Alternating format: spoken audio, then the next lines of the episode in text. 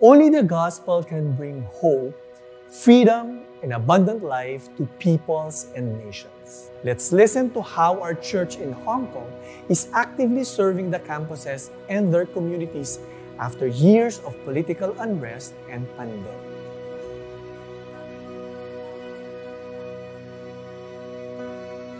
Hello, this is Hong. I'm your senior pastor in Hong Kong.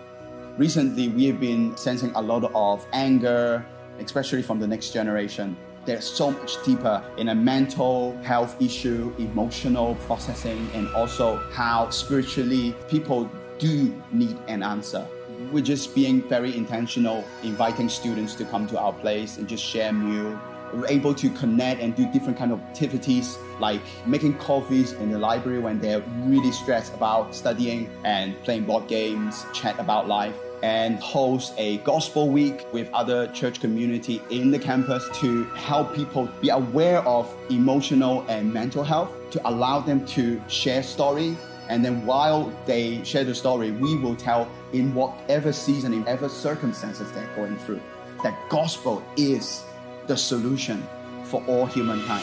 I think it's really important for us to to really think especially in post-pandemic time. It's not to see what we lost during the pandemic but to see what we have now. I am so blessed that i have our staff team to work together when we have a younger generation like agnes our campus missionary going into the campus with us Hello everyone, I'm Agnes Chen. I am campus missionary now since 2020. I was working in a community center serving the mental illness in recovery. Start to see Hong Kong have all huge changes since that oh maybe I need to change a job. Where can I start that journey? I asked God, uh, is it really a chance for me to serve in the campus? And then God speak to me. I was really feel like God confirmed this. I respond to a calling that God want me to serve Him in the next generation. A lot of people, because of many different factors, increasing number of the mental illnesses in the young generation. But no matter how the situation in Hong Kong will change,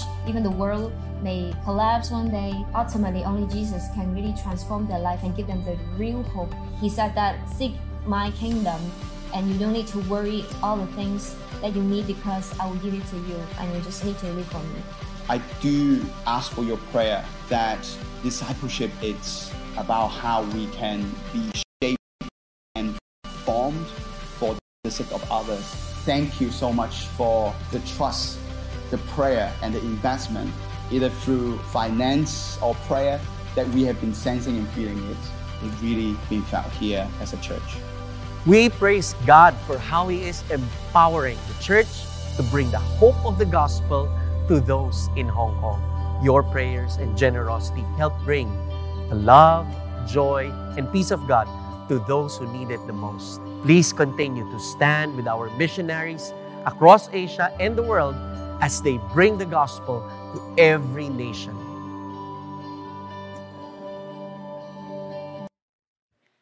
Alright, palakpakan naman natin si Lord sa ginagawa niya sa ating mga nation, lalo na sa ah, sa Hong Kong. Nakakatawa po kasi ah, classmate ko yon si Hong nung ah, MPD days namin. Dati campus missionary lang siya, ngayon pala senior pastor na siya. And it's really amazing to see how the Lord moves, 'di ba, sa ating mga campuses at kahit ah, ah, sa kalagitnaan ng pandemic, ah, makakaasa tayo that because of the gospel, many people will still experience transformation from the Lord. Amen. So palakpakan naman natin si God para sa ginagawa niya sa mga bansa natin, lalong-lalo na sa ginagawa ni God sa bansa ng Hong Kong. All right. So sige po, start na tayo. We are now uh, we are still in our uh, series break. Well, ito na yung last week ng ating uh, series break kasi next week mag-start na tayo ng ating brand new uh, na series. And sobrang excited po ako kasi nung ginagawa ko po ito, minis- ministeran na ako ng Panginoon and I believe that the Lord will minister to us uh, ngayong hapon na to. Amen. And ang title ng ating uh, series or ng, ng message natin this Sunday ay Babalik sa iyo. Yan, di ba? Parang kay Moira, ako ay babalik, babalik. okay. Or yung iba naman, ang naisip, nung na, yung uh, nabasa yung series natin, na, by the way, yung iba kasi, baka first time lang ako nakita, medyo na, nasushook pa sila. Uh, I'm Benj, one of the uh, campus missionaries natin sa Every Nation Campus Migawayan. So, ayan. Yung iba sa atin, nung nakita yung title natin na babalik sa iyo, ang naalala talaga is yung, uh, ay gusto ko lang bumalik sa Kanya. Di ba? Babalikan ko ba siya? Hindi. Di ba? O kaya, ang naisip mo ay, ayan, 10 tips kung paano babalik sa iyo ang lalaki or babae na mahal mo na iniwan ka. Di ba? Parang napa-research ka agad. Okay. O kaya naman, di ba, pag inisip natin, importante sa buhay natin na meron tayong binabalikan or meron tayong pagkakataon bumalik. Gets nyo ba yon? Sino dito you are thankful because pwede tayong bumalik. Halimbawa, pumunta ka ng office, tapos naiwan mo ang iyong uh, documents o kaya yung laptop mo, buti na lang, pwede tayong bumalik. O kaya, uh, uh, nag-SM ka, tapos syempre medyo natuwa ka na doon sa our home, kasi ang gaganda, o kaya sa IKEA na lang, Ate Jen, para social. eh, nag-enjoy ka na doon sa IKEA, tapos sobrang enjoy mo sa IKEA, nakalimutan mo yung anak mo, nakauwi ka na, nasa may EDSA ka na, buti na lang, pwede kang bumalik, di ba? That's the beauty na pwede tayong bumalik.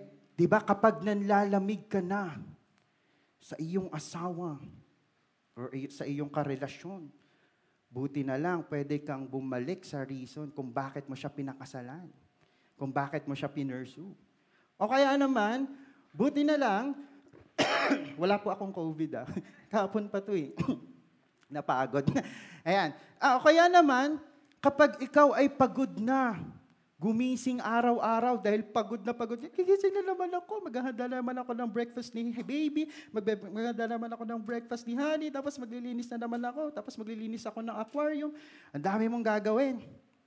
Pagod ka na, buti na lang. Pwede mong balikan paano ka, para kanino ka bumabangon. Yan, di ba? O kaya naman, buti na lang, kapag medyo ma, ma, ano na, mataas na yung ulo mo or malaki na yung ulo mo kasi medyo yumayabang ka na, sumi, sumisikat ka na, nagbo-boom yung negosyo mo, dami mo nang nararating sa buhay, buti na lang. Pwede nating balikan ang ating mga small and humble beginnings. All right, and later, okay, later meron tayong uh, pag-uusapan na na pagbabalik na I believe that the Lord want us all na balikan. Okay, sama-sama tayong babalik. Okay, so open your Bibles. Punta tayo sa Revelations chapter 2, verses 1 to 5. May I invite everyone to please uh, stand up.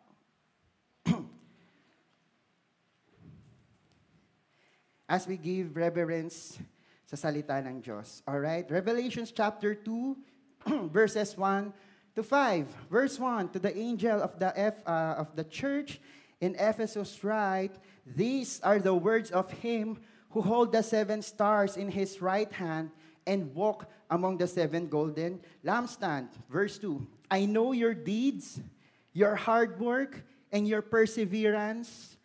I know that you cannot tolerate wicked people, that you have te- tested those who claim to be apostles but are not, and have found them false. Verse 3 you have persevered and have endured hardships for my name and have not grown weary. Verse 4 Yet I hold this against you. You have forsaken the love you had at first. Consider how far you have fallen, repent, and do the things you did at first. If you do not repent, I will come to you and remove your lampstand from its place. Maraming salamat, Lord, for the reading of your word. May you be glorified. And again, Lord, anoint your servant. Uh, open our hearts that we may be able to receive from you in Jesus' name. Amen and amen. Pwede ka na po. Okay. Yung binasa natin, okay, na, na, na, na, na, na, na, na chapter, Revelations chapter 1 and 2, is actually Christ's letter for the seven churches in Asia Minor. Ano-ano yon? Ephesus, Smyrna, Pergamum, Sardis, Thyatira, Philadelphia, and Laodicea. Okay, and ang titindi nung uh, letters na to ni Lord sa kanila kasi ang ginawa ni Lord para silang in APE. Familiar ba kayo with APE? Lalo na yung mga nag-work, yung APE, yung annual physical exam. Kumbaga, check-check upin talaga. So, ganun yung ginawa ni, uh, ni, uh, ni Lord sa mga simbahan, sa seven churches, para silang uh, in-APE yung bawat simbahan. And pinakita ni Lord kung sino ba talaga sila at pinakita ni Lord yung tunay nilang kalagayan. Alright? So, ang, ang, ang letter na binasa natin is spe- specifically for the church of Ephesus. Okay? And uh, tignan natin kung ano yung diagnosis ni Lord. Okay, sa simbahan ng Ephesus. At I believe that is also the diagnosis ng ating Panginoon sa mga simbahan natin today. Ready na ba kayo? Alright. Pero before pala yan, background muna tayo. Ephesus, background natin for Ephesus. Ang Ephesus po ay sikat na city that time. Okay, pati yung church sa kanila. Kasi yung Ephesus was the capital of Asia Minor. So yung center ng land and sea trade nandoon sa kanila. So payaman tong mga taong to. So ang peg niyan, para silang uh, ah, NYC, New York City. Yun yung, uh, yun yung, uh, yun yung feels ng Ephesus. Ganon silang kasikat. Ganon silang kayaman. Ano pa? They are the, one of the most influential cities in eastern part of a, of a Roman Empire kasi yung templo ng Diyos-Diyosa nilang si Artemis doon makikita. And yung templo ni Artemis, isa yun sa mga one of the, isa na yun sa mga one, isa yun sa mga greatest wonders of the world. So dinadayo talaga sila. Parang Disneyland. Every day maraming tao doon. And at the same time, sila din yung malakihang um, manufacturer ng imahe ni uh, Goddess Artemis. So imagine, ang laki na nga ng kita nila dahil nandun sa kanila yung, uh, yung uh, sentro ng market, andun na yung uh, uh, templo ni Artemis, malaging dinadayo, and at the same time, ang lakas pa ng bentahan ng mga imahe ni Goddess Artemis. So kung titignan natin ang tindi ng idolatry dito sa Ephesus. Matiti- ma- malalim po sila masyado sa idolatry. Pero, nung pumunta si Paul, okay, nung pumunta si Paul doon sa church ng Ephesus, and, and he shared the gospel to, to, to them, natameme sila. Binitawan nila si Artemis, okay, at talagang isinuko nila yung buhay nila kay Jesus. Eh kasi naman kung isipin natin, ano ba talagang ano, ano ba naman ang panama ni Artemis kay Jesus? So when they heard about Christ, when they heard how how Jesus died for them, ay grabe yung iyak nila and they just surrendered their lives to you. O di ba? Parang medyo na, na, naaalala mo na ngayon. Medyo na-reminisce ka, uy, parang ako yung dati. Oh. Di ba? Dati lulong din tayo sa mga sarili nating idols, quote-unquote idols. Pero nung narinig mo kung sino si Jesus Christ, ay grabe, talagang sinuko mo yung buhay mo, tuwang-tuwa ka, ganado ka mag-church, ganado kang umubo. Grabe yung pagmamahal mo sa church. Ganon na ganon yung na-experience ng, uh, ng Ephesus. And sila, hindi lang nabago yung puso at yung mga buhay nila, but because of the gospel, they are not just willing to live, but they are even willing to die for Him. Kasi maraming Kristiyano mga ngayon, uh, willing naman mabuhay para kay Lord. Pero iilan lang ang willing mamatay para sa Kanya. Pero tong mga taga-Ephesus, ay grabe, patay kung patay. Ganong katindi yung nangyari sa buhay nila when they experience the transformation of the gospel uh, na dinala ni Paul sa kanila. Sa, sa, sa, sa, sa, sa, sa radical, sa sobrang radical ng Church of Ephesus, sinimula ni Jesus Christ yung APE, okay, yung check-up nila with a commendation. So ano yung mga commendations sa kanila, sa, kanila, sa kanila ni Lord? At I believe yun din ang commendations ni Lord sa atin. Okay, punta tayo chapter uh, 2, verses 2. I know your deeds. Sabi ni Lord, kita ko yung mga good deeds nyo. Ay, Ephesus, mababait kayo. Good job. Ang buti-buti nyo. Alright? I know your deeds, your hard work, and your perseverance. Okay, hardworking tong mga to.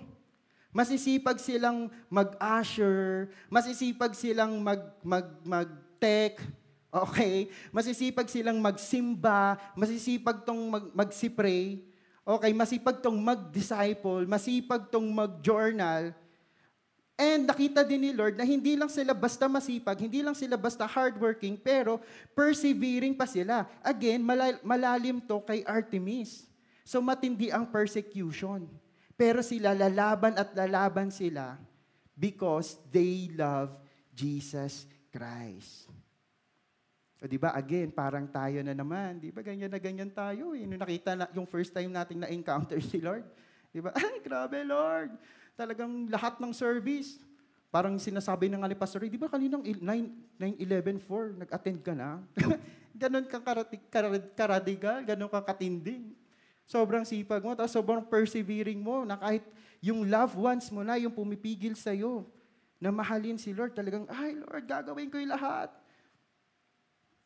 Very persevering. Ano pa? Sabi ni Jesus, I know that you cannot tolerate wicked people. Okay, alam nila kung ano yung mali at alam din nila kung ano yung tama. At kahit mahirap lumakad sa tama, lalakad at lalakad sila sa tama. Ganon silang katinding. Yung mga yon pag nagkasala yon, halimbawa sumakay ng jeep, tapos nasuklian ng ano, ay hindi nakapagbayad sa jeep, na hindi naman sinasadya kasi nakikipagkwentuhan, ay grabe, mga lugmok yun. Ay, bakit hindi ako nagbayad sa jeep? Ay, grabe, ba- I'm a sinner. Hindi lang naman sinasadya. Pero ganun silang katindi. ganun talagang, hindi, hindi pwedeng, hindi, hindi pwedeng nagkakasala tayo. Ganun silang ka-eager to love God. Bawal magkasala. Sabi niya, that you have tested those to be those who claim to be apostles, but are not, and have found them false. Grabe, hindi mo sila magugoyo ng mga God the Mother, God the Uncle, di ba?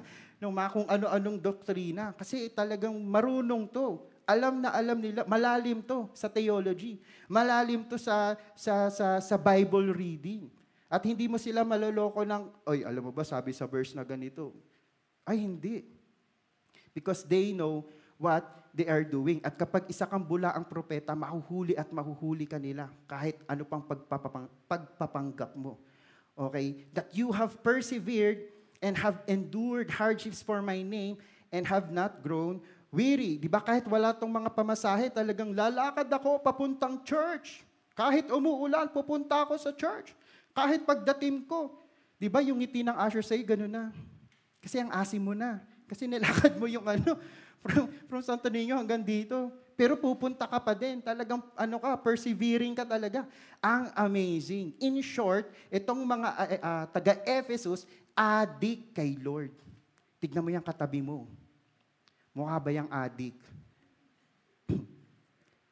Mukha namang adik pero adik kay Lord. Ah, 'di ba? Mukhang adik kay Lord. Napaka-amazing, 'di ba? Sino dito uh, na-amaze ka sa sa ginagawa ng Ephesus? Sino dito nag-a-agree ka na yung church natin, Victory May Kawayan ay katulad ng commendations ni uh, Jesus Christ sa Ephesus. Palakpak, palakpak ako nag-a-agree ka na persevering tayo, na tayo talaga ay mahal na mahal si Lord, na tayo talaga ay uh, patay, patay, patay kung patay para kay Lord. Ang ganda, di ba? Ang ganda ng commendations ni Lord sa kanila. Okay, pero sabi ni Lord sa letter, may problema daw sila. Ang ganda ng sinabi ni Jesus, inisa-isa pa. Pero sabi ni Lord, may problema daw sila. At yung problema nila, ang laki-laki. Kasi sa lahat ng pwede nilang maging problema, ito pa yung naging problema nila, malaking problema yun. Okay, ano yung sabi, ni, sabi dito? Pinakita ni Jesus Christ yung tunay na condition ng kanilang simbahan. Okay? Verse 4, sabi dito, Yet I hold this against you You have forsaken the love you had at first. Sabi nga yung pag-ibig nila kay Lord. Yung init ng Ephesus. Yung passion ng Ephesus. yung love ng Ephesus ay nawala. Sino dito? Honestly, ah, if you will just being honest to yourself, hindi na kita patataasin ng kamay. It's between you and the Lord. Sino dito you can honestly say na medyo nakaka-relate ka with the Ephesus, with the Ephesian church? Yung alam mo yun, you were once so passionate kay Lord. Yung hindi ka mapipigilan on loving Christ. Yung hindi ka mapipigilan on pursuing Him yung hindi ka mapipigilan mag-pray, yung hindi ka mapipigilan to go to mga worship night, sa mga Sunday service, yung hindi ka mapipigilan na kapag, kapag may ayaan sa office, magwalwalan tayo talagang, Lord, hindi pwede, ayoko magkasala sa'yo. Ganun ka before, pero for some reason, just like the Ephesus, or just like the Ephesian church, biglang nawala. Biglang nanlamig sa katagalan ng panahon, yung, yung, yung commendation sa'yo, kahit tulad ng mga binabasa natin kanina, napalitan nito. You have forsaken the love you had at first. Alam nyo, one, one of the uh, encouragement na makikita natin sa letter ni Christ sa Ephesus 'Di ba? Kaya inexpose ni Lord yung yung totoong condition ng puso nila is because the Lord encouraged them, encourages them to go back, na bumalik. Kaya yun yung title natin eh, babalik sa iyo. Hindi tayo babalik kung kanino man, pero babalik tayo kay Lord. Babalik ka to your first love. Sabi ko dito, go back to your first love. And when Jesus said to them that they have forsaken their first love kay Lord, hindi naman ibig sabihin nun that they lost their first love. Kasi magkaiba yon. Kapag yung they lost their first love, eh, ano yon Gradual. Gradual nawawala. Yung parang dahil sa katagalan ng panahon, kaya na lang nawala. Hindi. The original translation na ginagamit dito ang, ang, ang sinabi, they have left their first love. Deliberately. Sila mismo ang nagdesisyon, ayoko na kay Lord. Sila mismo ang nagdesisyon, lalayo ako kay Lord. And ang masakit pa doon, they are doing it not realizing na lumalayo na pala sila kay Lord. Ang gulo nun, di ba? Sila na mismo yung nag-decide na, Lord, lalayo ako sa iyo, pero hindi sila aware na lumalayo sila. Kay Lord. Despite dun sa dun sa magandang outer look ng church. Ang ganda, di ba? Parang, ang ganda kasi ng commendation kanina, napaka-persevering nila, napaka-excellent nila, napakalalim nila sa Bible. Pero, siguro kapag umattend tayo dun sa church nila, mararamdaman mo, bakit ganun? Parang okay naman, excellent naman, ang gagaling naman ng mga worship team, tapos pogi din naman yung pastor, nakatuck-in pa, ay di pa pala ako pastor. Declare natin yan. Diba? Parang, bakit, bakit ganun? Parang may kulang. Bakit ganun? Bakit parang meron akong hinahanap? And it was easy for Christ to pinpoint kung ano ba yung problema nila. And yung problema nila, again, is they have forsaken their first love. Ano ba yung tinutukoy ni Lord na love na dyan? Ano ba yung first love, first love na sinasabi ni Lord? Okay, ang excellent nila, again, sa works, pero wala na yung pag-ibig kay Lord. The sense of belonging to Christ. Nagiging routine na lang yung pagiging kristyano.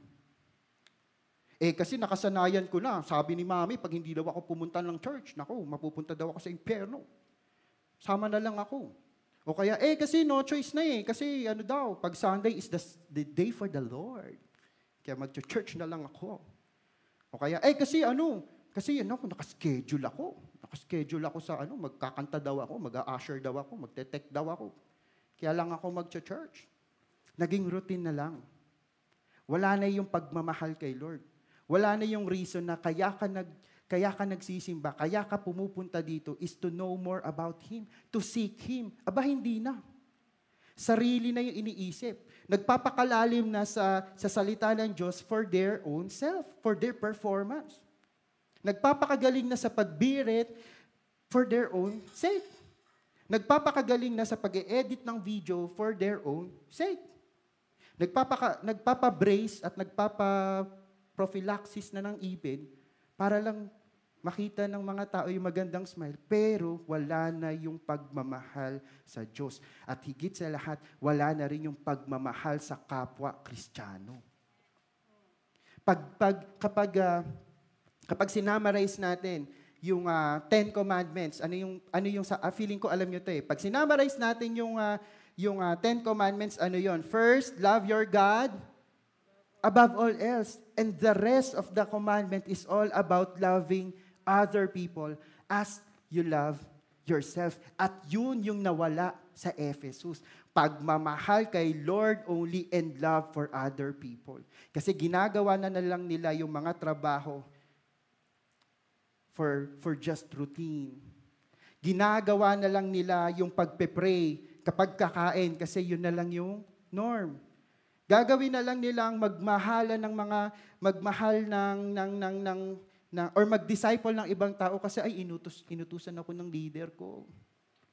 Ay, ano, ano talaga, pag sa office, uh, lumalaban pa din naman ako. Lumalaban pa din ako sa kasalanan. Pero again, if you look in your heart, if if chinek ka, kung nagpa-APE ka din kay Lord, kapag in-x-ray ka ni Lord, yan din yung sasabihin niya sa iyo, anak, go back to your first love. Kasi routine ka na lang. Kasi nakasanayan mo na lang. Kasi culture na yan sa Pilipinas. Eh kasi naaya ka na. Kaya ka nandito ngayon. So lahat tayo, I believe that this is what the Lord is telling to us. He told it first to the church of Ephesus, and I believe that He is telling this to us as well. Go back to your first love. Amen. At ang niya po, ang amazing po dito, pinakita ni Lord, in-expose niya. And probably some of us here may mga ganun ng realizations right now. Medyo naaalo na, uy, ako ba yun? Bakit alam ni, alam ni Benji yung buhay ko? Ay, nako, wala po akong alam. Dahil inaral ko lang naman tong word na to. Pero, uh, ang amazing dito, ito naman, kasi kanina parang ang bigat, Tatay Ray, parang, oh, in-expose lang yung Lord. Ang amazing dito is that the Lord exposed kung ano yung true condition ng uh, Church of Ephesus, but at the same time, binigyan ng solusyon ng Panginoon yung problema nila. Yung diagnosis sa kanila ng Lord, ang tindi ng kasalanan mo, lumayo ka na sa akin, you have your forsaken your love, your love, first love. Pero ang diagnosis ko sa iyo, merong cure. May solusyon. Meron kang pag-asa. So ano yung cure natin? Ano yung solution natin para doon sa problema natin na lumayo na tayo sa first love natin kay Lord? Verse 4. Sabi dito, Yet I hold this against you. You have forsaken the love you had at first. Verse 5. Consider how far you have fallen. Repent and do the things you did at first. Okay, tatlong bagay po para daw makabalik tayo sa first love natin sa Panginoon. Pwede ba sabay-sabay tayo? Number one, consider, repent, and do the things you did at first. Number one, consider.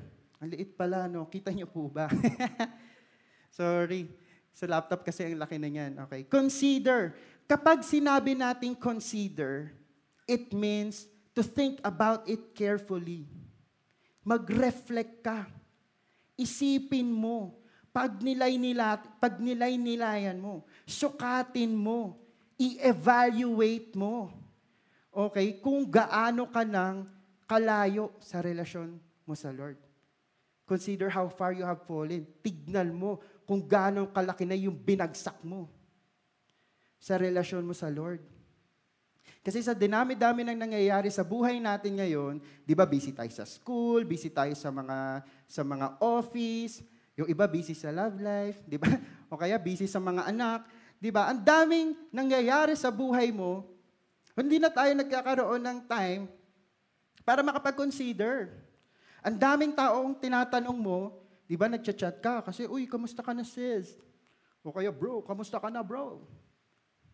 Pero, ikaw ba sa sarili mo, natanong mo yung sarili mo, kamusta na ba ako? Alam mo yon, titingin ka sa salamin, kahit mukha kang baliw. Tanong mo yung sarili mo, Bench, kamusta na kaya ako? Kasi baka pag nag-consider ka, makita mo. Baka pag nag-reflect ka, masukat mo kung gaano na palang kalayo or kung gaano na kalaki yung binagsak mo sa Pang- Panginoon. Tanungin mo yung sarili mo, kamusta na kaya yung prayer life ko? Di nag-reflect kayo, nasya ka. Oh my gosh. Dati, kapag nagpe-pray ako, Hail Mary. De joke lang. Dati, kapag nagpe-pray ako, inaabot ako ng, ng, ng five hours. Kakapray. Kasi talagang pinagpe-pray ko yung nation, pinagpe-pray ko yung Hong Kong, pinagpe-pray ko si Pastor Ray, pinagpe-pray ko lahat ng makikita ko sa mundo. Pero ngayon, nung nag-reflect ako, five seconds na lang. Thank you, Jesus. Tapos nakatulog ka na. Wala pa palang five seconds yun. Kamusta na kaya yung Bible reading ko? Nashock ka na naman. Ay, grabe, bench. Grabe dati. Kapag nagbabasa talaga ako ng Bible, 10 pages, 10 chapters per day. Talagang sinisiyasat ko lahat. Lahat ng may may letter, kasi di ba sa Bible may mga letter yan, titignan mo pa sa footnote yun. Pero ngayon, 10 words na lang. Binibilang mo pa na, For God so loved the world that He gave His, tapos na. Di mo pa kinumpleto. Ay, kamusta na kaya yung church life ko? Dati, kung makapunta talaga ako sa church, alas 4, 4 p.m. yung service, pero alas 4 ng umaga, nandito ka na. Sa sobrang excited mo, to, excitement mo to worship. Kapag nag-worship kaya, kita nyo yan, nauuntog ka pa dyan. Kakatalon. Pero ngayon, ay, nag- nag-consider ako, nag-reflect ako. Ay, bakit ganun? Nag-online na lang ako. Wala po ako sinasabing mali sa mga nag-online ngayon. Pe, hindi ah, hindi ako nagjo-joke. Pero minsan iniisip nyo, isipin natin, bakit ganun? Dati sobrang eager ako mag, mag-church. Nung, lalo na, kahit ngayong ka- kalagitnaan last year ng pandemic, kadaming tao dito eh. Kala mo walang COVID. Tapos kung kailan nag kung kailan nagluwagan, tsaka biglang, ay, online na lang, tanghali na akong ginising. Kamusta na kaya yung ah, yung ah, relationship ko sa cell group ko? Ay, cell group sa p- pwede naman. sa ano, sa victory group, taga ibang church pa ako. Sa victory group ko. Hala, grabe dati. Tanong pa ako ng tanong, pastor, ako na ba maglilid? Ako na ba maglilid? Ako na ba? Grabe, para kang linta kung makasipsip ng anointing sa pastor mo. Pero ngayon, para ka ng daga. Hindi ka na makita. O kaya pag nakikita mo si ano dyan, si, sino ba mga leaders natin dito? Kulari si Kuya Gilbert. Andito ba si Kuya Gilbert? Pag nakita mo si Gilbert, para kang daga, hindi mo alam kung paano ka tatakas. Uy, ayan na naman siya. O kaya naglalakad ka, tapos bigla ka na lang nag-text. Ay. Kaya alam niyo po, masarap mag-consider. Sarap mag-reflect. Ang sarap tignan kung ano na ba yung totoong kondisyon ng puso natin ngayon. Dati hindi mo maatim yung kasalanan. Gusto mo mabuhay kay Lord, pero ngayon may mga konting lies na. We really should be careful on how we live our life for Christ. Kasi again, katulad ng Ephesus, hindi nila namalayan na nawala na sila sa Panginoon. Again, we should be careful. Alam, feeling ko madalas nyo naririnig sa akin to. Wala pong kristyano na bigla na lang gigising ng umaga, tapos sasabihin niya, ay, ayoko na kay Lord. Yung nag-backslide na lang, kahit di ba wala namang term na backslide. Pero yung, for lack of better term, gamitin na natin. Walang, walang kristyano na pagkagising niya, backslide na ako, nagdesisyon na, hindi, wala. But they move from carelessness into compromise, and then into complacency, and then into carnality. Nagugulat ka na lang. Grabe, nung inaaya ko ng tropa ko, parang pa, pa isa-isang shot lang, ayoko pa. Careful ka pa nun eh. Eh, naging careless ka. Sige, isa lang ho. Sumat ka ngayon. Tapos sa mga susunod, napadaan ka na naman doon, kahit hindi naman doon yung ruta mo, doon ka talaga dumaan para maaya ako, di ba? Ito naman, shot, bossing. Sumat ka na naman, uy, isa lang talaga ha. Hanggat yung isa mo, naka, isang long neck lang ha. Hanggat sa nagulat ka na lang, ay ayoko na mag-church kasi nahihiya na ako. Wala na rin naman. Total, bumalik na rin naman ako sa dati kong buhay. Bakit ba ako mag-church? Kita nyo, it starts with not being careful. Kaya sabihin mo sa katabi mo, mag-ingat ka. Careful. Maging careful tayo kung paano natin sinasapamuhay yung buhay natin in Christ. Kasi in just one snap of a finger, katulad ng Ephesus, pwede kang mawala sa first love mo sa Panginoon. Consider how far you have fallen. Mag-reflect tayo. Kasi pwedeng dumating yung time na ang dami mong memorize na Bible verse pero wala ka na palang love. Pwedeng ang dami mong dinidisciple, pero wala ka na palang love. Pwedeng ang sipag natin kaka-ministry, pero wala ka ng love. Pwedeng, uh, pwedeng uh, nagagawa mong manalo sa mga pagsubok sa buhay mo, pero wala ka na palang love. Pwedeng uh, kaya mong ipagtanggol yung faith natin sa iba, pero wala ka na palang love. Consider, reflect kung gano'n ng kataas yung binagsak mo sa relasyon mo sa Panginoon. Consider how far you have fallen. Taas ang kamay ng gustong mag-consider. Palakpakan po natin ang Panginoon. Grabe, we are so thankful sa, sa, sa Panginoon because He has given us this opportunity to consider. Excited ako mamaya. I believe that the Lord will minister to us. Magko-consider tayo. Okay, tuloy natin. Sabi doon, para uh, uh, para makabalik ka daw sa first love mo. Sabi ni Lord, number one, Consider how far you have fallen. Number two, repent. Repent. Kung gusto mo daw makarecover yung naghihingalo mong kaluluwa, ang sagot or ang gamot is to repent. Repentance ang sagot. Kasi yung, uh, yung paglayo kay Lord, meron niyang kasamang kasalanan. Kaya the Lord calls them or called them to repent. Magsisi ka after mong mag-consider, after mong masukat, kung gano'n na palang kalayo or kung gano'n na kalalim yung binagsak mo sa, sa relasyon mo kay Lord, magsisi ka na. Umiyak ka na. Magrepent ka na. Real talk, when was the last time that you repented of your sins? At kapag sinabi po natin, uh, tawag dito, repent, hindi lang to yung parang pabebeng repent na, ay Lord, sorry, nagawa ko to. Ay Lord, ito na naman. Kasala na naman ako, sorry, tao lang. Hindi ganong klaseng repentance. Pero yung repentance na nanggigilait ka sa kasalanan. Yung repentance sa, Lord, bakit?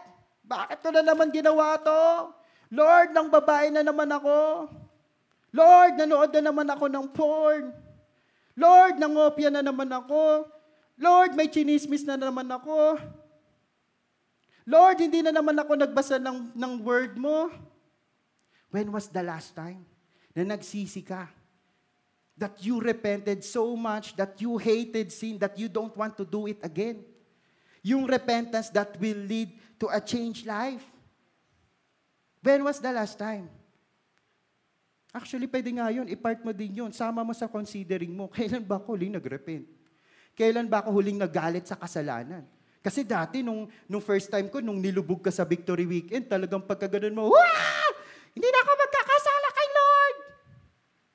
Talagang surrender ako to the max.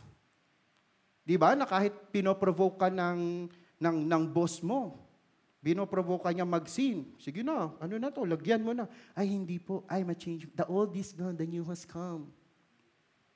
Talagang grabe yung convictions mo. Pero,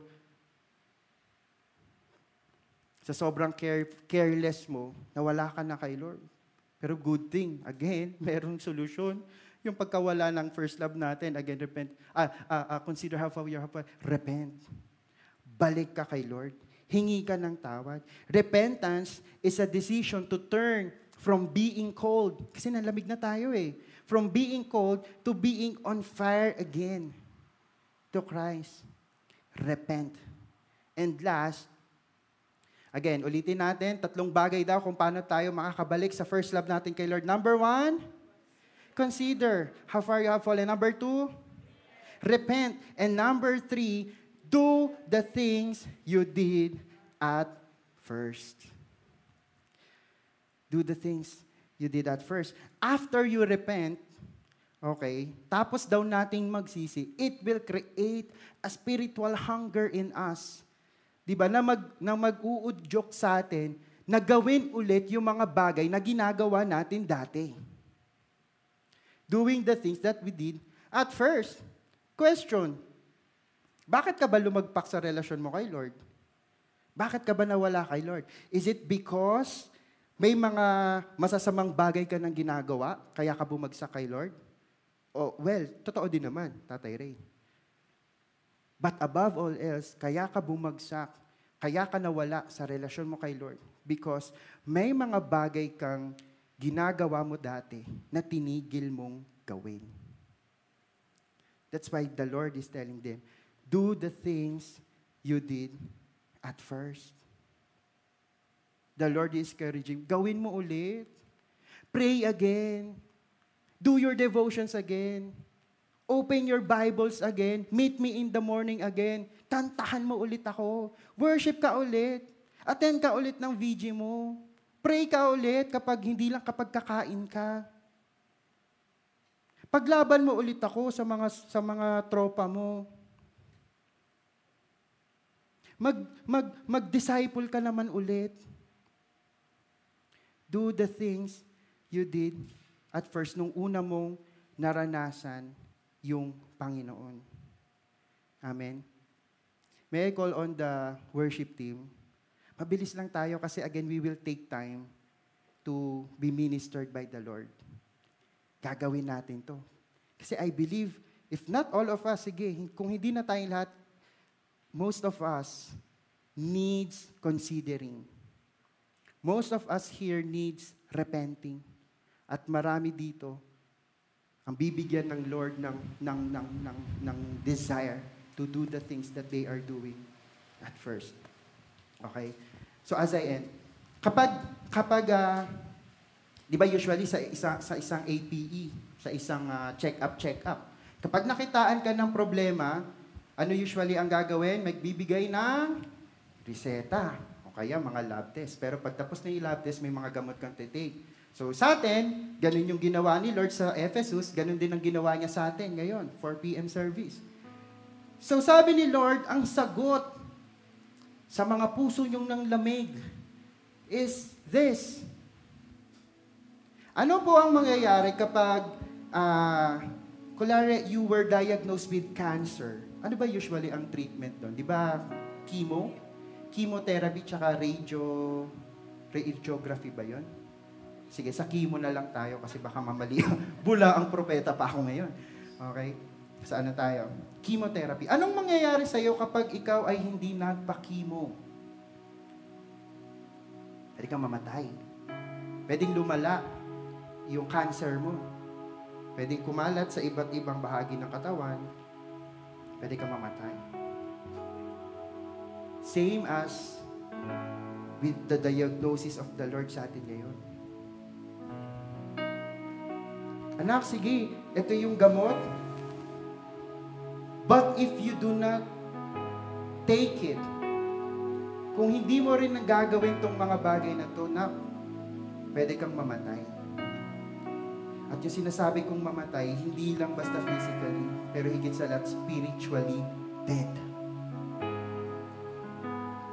Kaya, nga, kaya nga tayo umabot sa ganong point na tumalikod ka sa first love mo kay Lord kasi wala na. Tuyo na kahit anong pilit mo, hindi mo na kayang ibigay. Pero sabi ni Lord, consider how far you have fallen. Repent and do the things you did at first. Alam niyo po, itong uh, Church of Ephesus, niwarningan na sila ni Paul about their condition. Tapos ito pa, ito pang letter ni, ni Jesus sa kanila. Pero at the end of the day, di nila ginawa yan. Prideful eh. Kaya ko naman siguro. Ano ba yung sinasabi ni Benj? Napaka-judgmental naman yung ni Benj. Paano niya naman nasukat na malayo na ako sa relasyon ko kay Lord? Eh kaya ka nga magko-consider. Alam nyo, dahil nag-attitude yung Ephesus, the end of the day, nawala sila. They ceased to exist. Nawala yung congregation of Ephesus because di nag-consider, di nag-repent, at hindi ulit ginawa yung mga bagay na ginagawa nila at first. We don't want that. Ako personally, Lord, ayoko nun. Revelations chapter 2, uh, verse 5, the last part, sabi dito ni, ni, ni Christ, If you do not repent, I will come to you and remove your lampstand from its place. Sabi ni Lord, kapag hindi pa kayo nagsisi, pupunta ako dyan, kukunin ko yung lampstand. But ano yung lampstand? Lampstand is a symbol of His presence. Kasi si Lord yung ilaw. So sabi ni Lord, kung hindi rin naman kayo magre-repent at patuloy kayong magiging malamig sa akin, eh kukunin ko na lang yung ilaw. Kukunin ko na lang yung presence ko from your church. Kasi yung ilaw nyo, hindi na siya nakakapagbigay gabay sa mga people. Baka yung ilaw nyo, nakakabulag na lang. Kukunin ko yan. Pupunta ako dyan and I will take or remove the lampstand on its place. Ang hirap nun. Pwede kayong mag-continue as a church pero wala yung presence ng Panginoon. Ay, nako po. Sa, sa book of Ezekiel, may ganun. Pag in-imagine nyo, literal na umalis yung glory ng Lord doon sa church. Ay, ayoko po. At higit sa lahat, hindi lang sa church, sa buhay mo. Kasi baka yung uh, yung uh, ilaw, the quote unquote the lampstand that you have ay hindi naman ilaw na nakaka-guide ng mga tao pabalik kay Lord. Pero nakakabulag lang. Pupunta siya, kukunin. We don't want that. We don't want to live in this world without having the presence of the Lord. Ang hirap kaya nun, mabubuhay ka, wala yung presence ni Lord, wala yung wisdom ni Lord, wala yung joy from the Lord, wala yung peace from the Lord. Eh, pwede nga yun. Kagaya ng Ephesus, fake it to make it ka nga.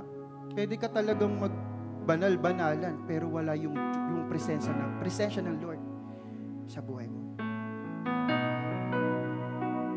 Pero, the good news, the Lord already did so much. Namatay na nga siya para sa atin. Jesus Christ already died for us. Tapos may ganito pa. You can go back to your first love. You can repent. You can consider. You can go back to what you are doing at first.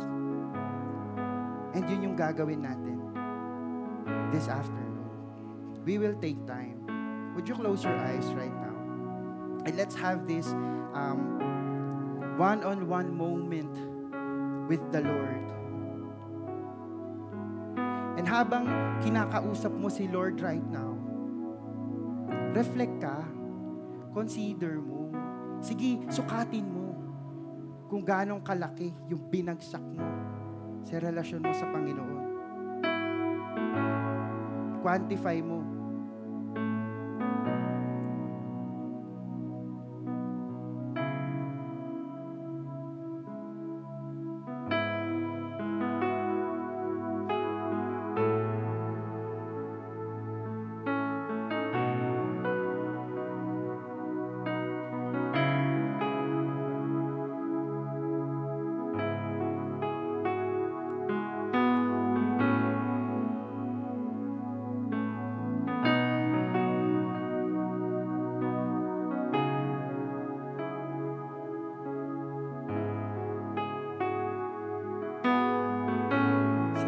Sige lang, sukatin mo lang.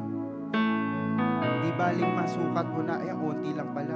Well, at least alam mo kung gano'ng kaunti or gano'ng kalawak yung babalikan mo. Reflect.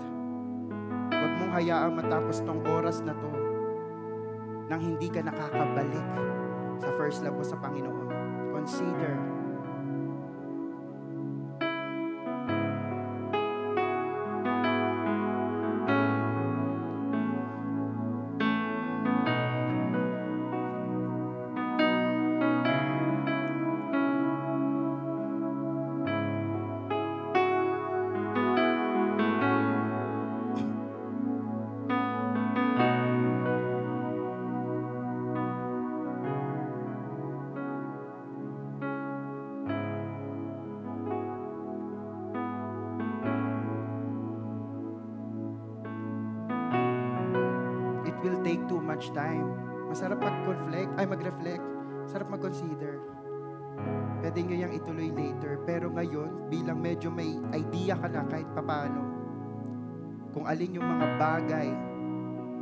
gano'n lang kalayo yung relasyon mo kay Lord, now would you start repenting? Lord, we are so sorry, Panginoon. Lord, pasensya na if if this past months, past days, past weeks, past years, yung sarili na namin yung iniisip namin. Yung kagustuhan na lang namin yung gusto namin. Ah, kaya pala ang layo ko na sa'yo, Lord. Kasi hindi na naman pala ako nagtitiwala sa'yo. Ah, kaya pala, Lord, ang layo ko na naman sa'yo. Kasi masyado ako nagpapa-fed up dito sa mga bagay sa paligid ko, sa mga pressures. Ah, kaya pala Lord, ang ang ang, ang layo na naman nung ah, relasyon ko sa iyo kasi mas may pinaprioritize na naman pala akong ibang bagay. Yung mga bagay na nagpapasaya sa akin that I forget or I forgot to prioritize you in my life. Ay, sorry Lord. Lord, we repent. Nagpapakumbaba kami, Panginoon. Allow our hearts, Lord God, to experience this this this uh, kind of anger sa sin. Na every time that we naiisip pa lang namin mag-sin, Lord, nagagalit na kami. Every time pa lang na, na we are sinning, gagawin pa lang namin ay ang tindi ng, ng, gagaw, ng, ng, ng reaction namin because Lord, we don't want to hurt you. Lord, because I want to honor you with my everything. Kanta-kanta ako, Lord, I have all of me. Pero bakit ganun, Lord, hindi ko magawa? I'm sorry, Lord. Patawarin mo kami. Allow us to go back to you. Babalik at babalik ako sa iyo, Panginoon. And as we repent, expect mo, i-expect mo that the Lord will steer your hearts to do the things you did at first. Lord, sa pagbabalik ko sa iyo, atid na ulit ako ng VG. Lord, as I reflect, magbabasa na ulit ako ng Bible. Lord, as I reflect, magpe-pray na ulit ako kahit ganong kabisi yung schedule ko. Lord, as I reflect, alam ko na kaya ko ulit mabuhay para sa'yo. I know that I can resist sin. Kasi nagawa ko yun eh, nung una kitang na-meet. And I know that I can do it the same. Ngayon na bumalik ulit ako sa iyo. Maraming maraming salamat, Panginoon. Thank you, Lord, for the lesson that we learned sa church ng Ephesus. Kasi Lord, may chance na maging yun din yung kapalaran ng church namin. If we do not do these things. But thank you, Lord, that we can always go back in our relationship with. Can we all stand up? Tayo tayong lahat. And uh, pwede yun. Patuloy pa rin natin. Pwede pa rin kayo mag-contemplate. Pwede kayo mag-reflect. Pwede kayo mag-consider and mag-repent. But as we sing the, the, the song na sinasabi natin kanina, Have all of me, Lord. Jesus, you're all I need. There is no turning back. Ay, grabe. Sa pagbabalik natin kay Lord, hindi na tayo magta-turn back on Him. Allow that to be the cry of your hearts. Lord, babalik ako sa. Come on, let's worship God.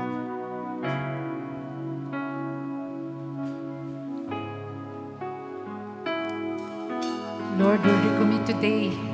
Align our hearts, God. We just want to dwell in your presence.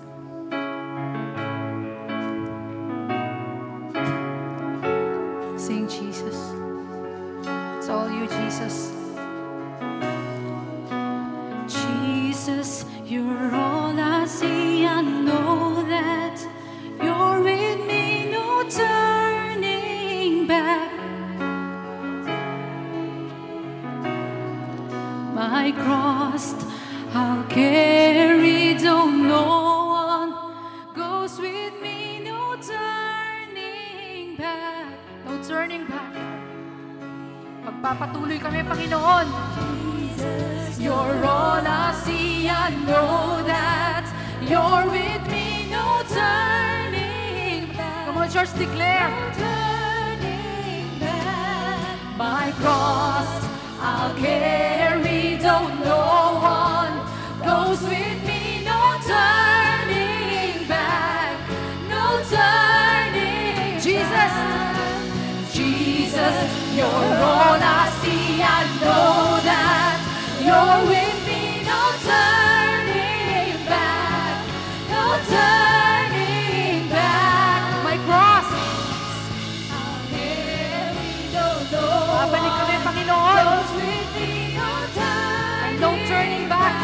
Lord,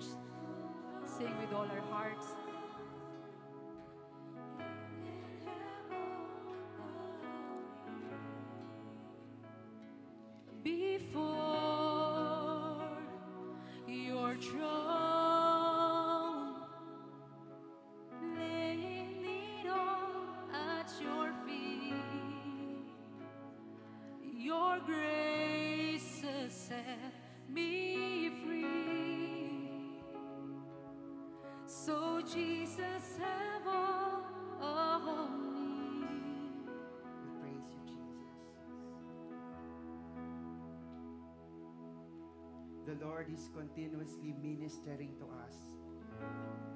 Experience it. Pakiramdaman mo.